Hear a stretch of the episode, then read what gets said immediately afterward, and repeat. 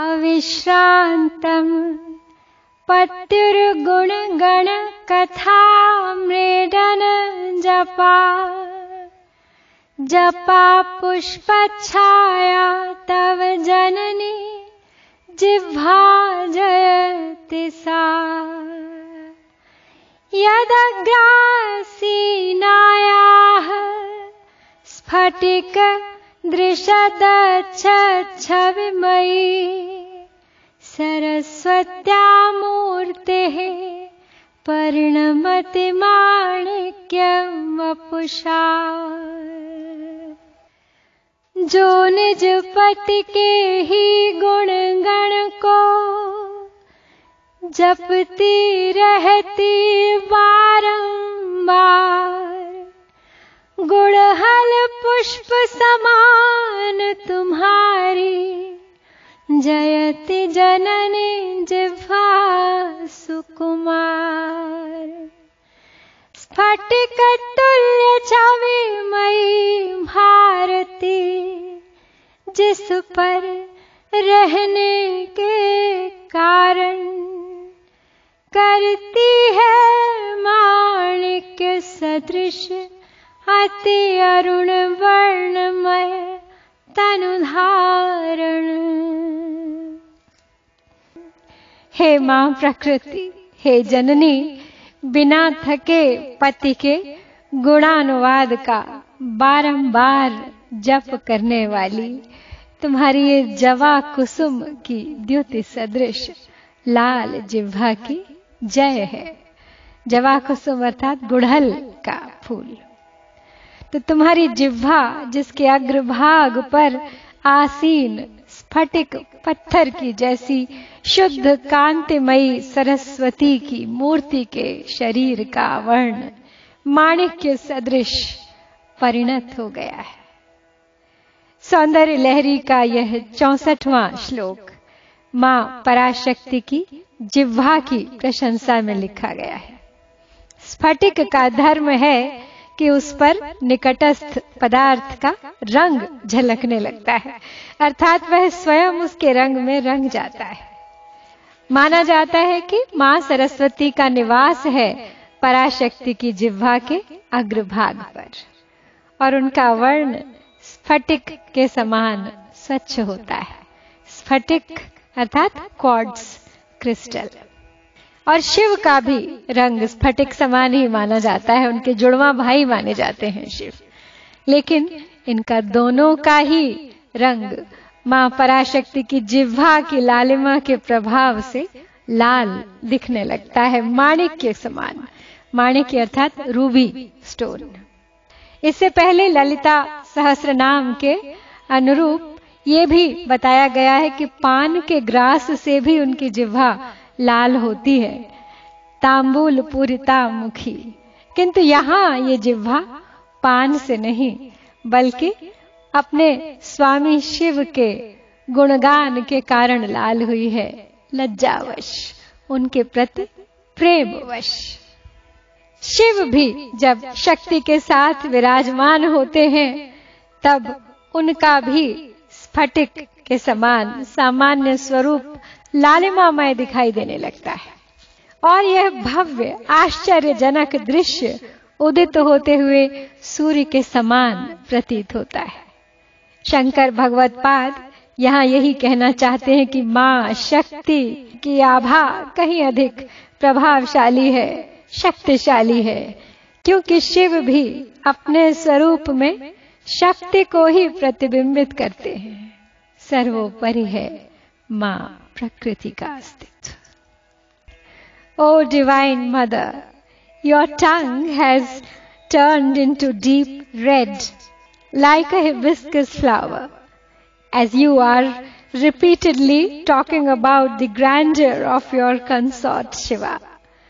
Goddess Saraswati, who has a crystal like complexion and resides on the tip of your tongue, turns red like that of a ruby due to the redness of your tongue.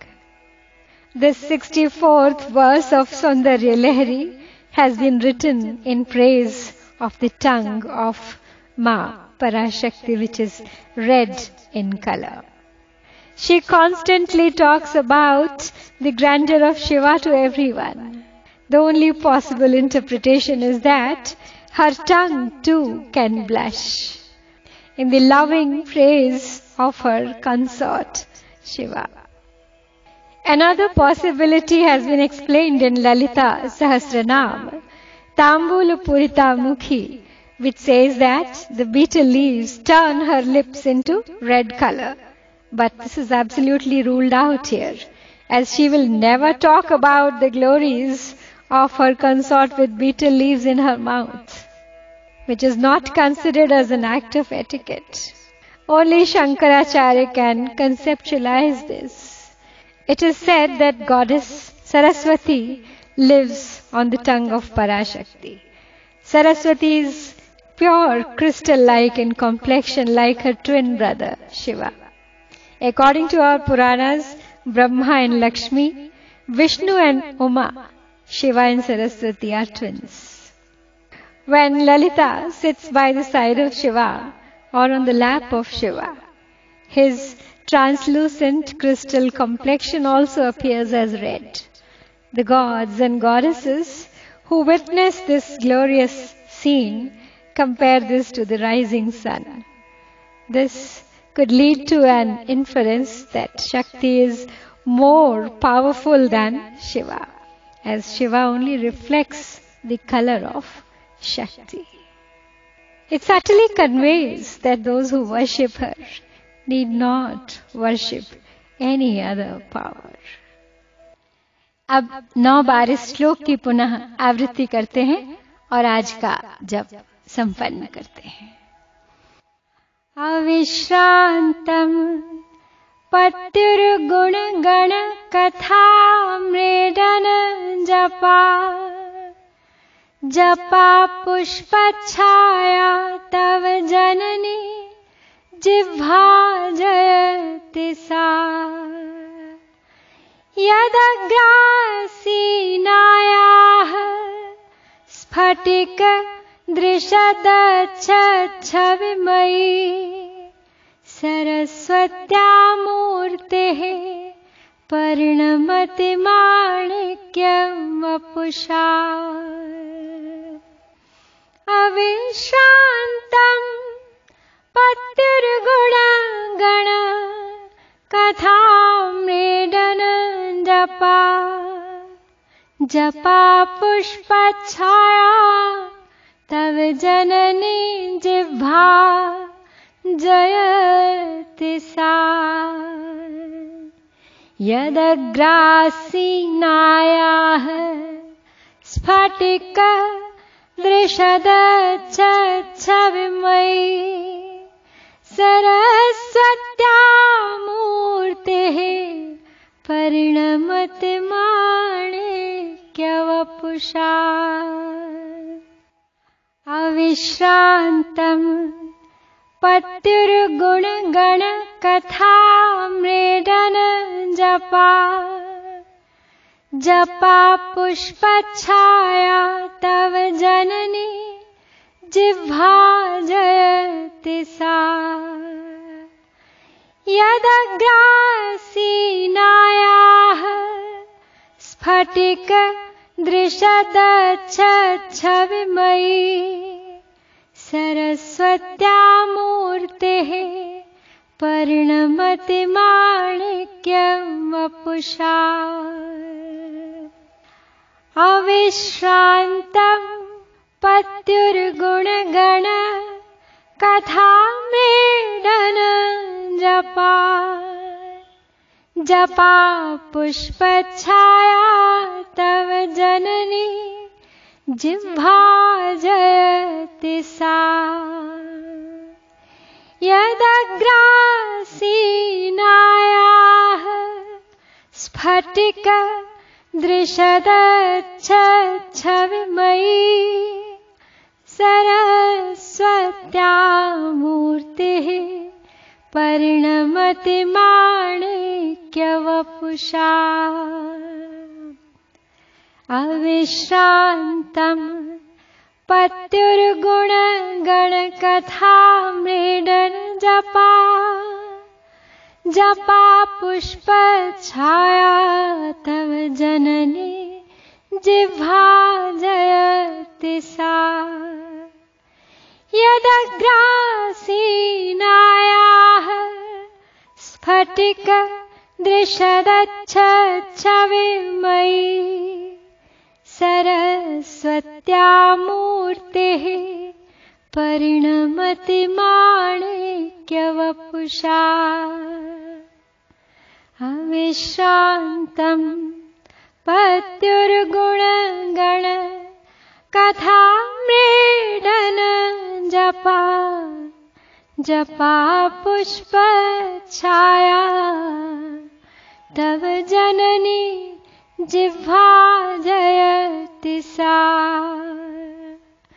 यदग्रासीनायाः स्फटिक दृशदच्छविमयी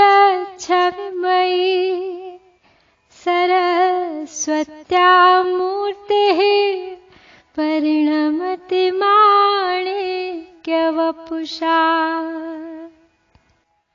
अविश्रान्तम् पत्युर्गुणगणकथा जपा जपा पुष्पच्छाया तव जननी जिह्वा जयति सा। यदग्रासीनायाः स्फटिक दृशदच्छविमयी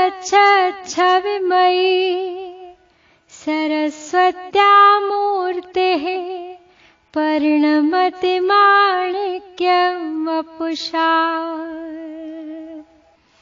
अविश्रान्तम् पत्युर्गुणगण कथा जपा। जपा पुष्पच्छाया तव जननी जिह्वा जयति सा। यदग्रासीनायाः स्फटिक दृशदच्छविमयी सरस्वत्या मूर्तिः परिणमति माणिक्यवपुषा अविश्रान्तम् पत्युर्गुणगण कथा मृडन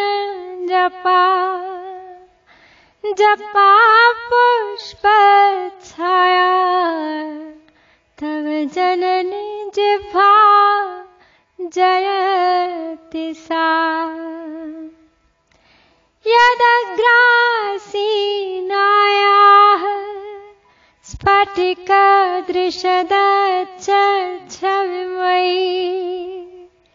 सरस्वत्या मूर्तिः परिणमति माणिक्यवपुषा ॐ उमा महेश्वरा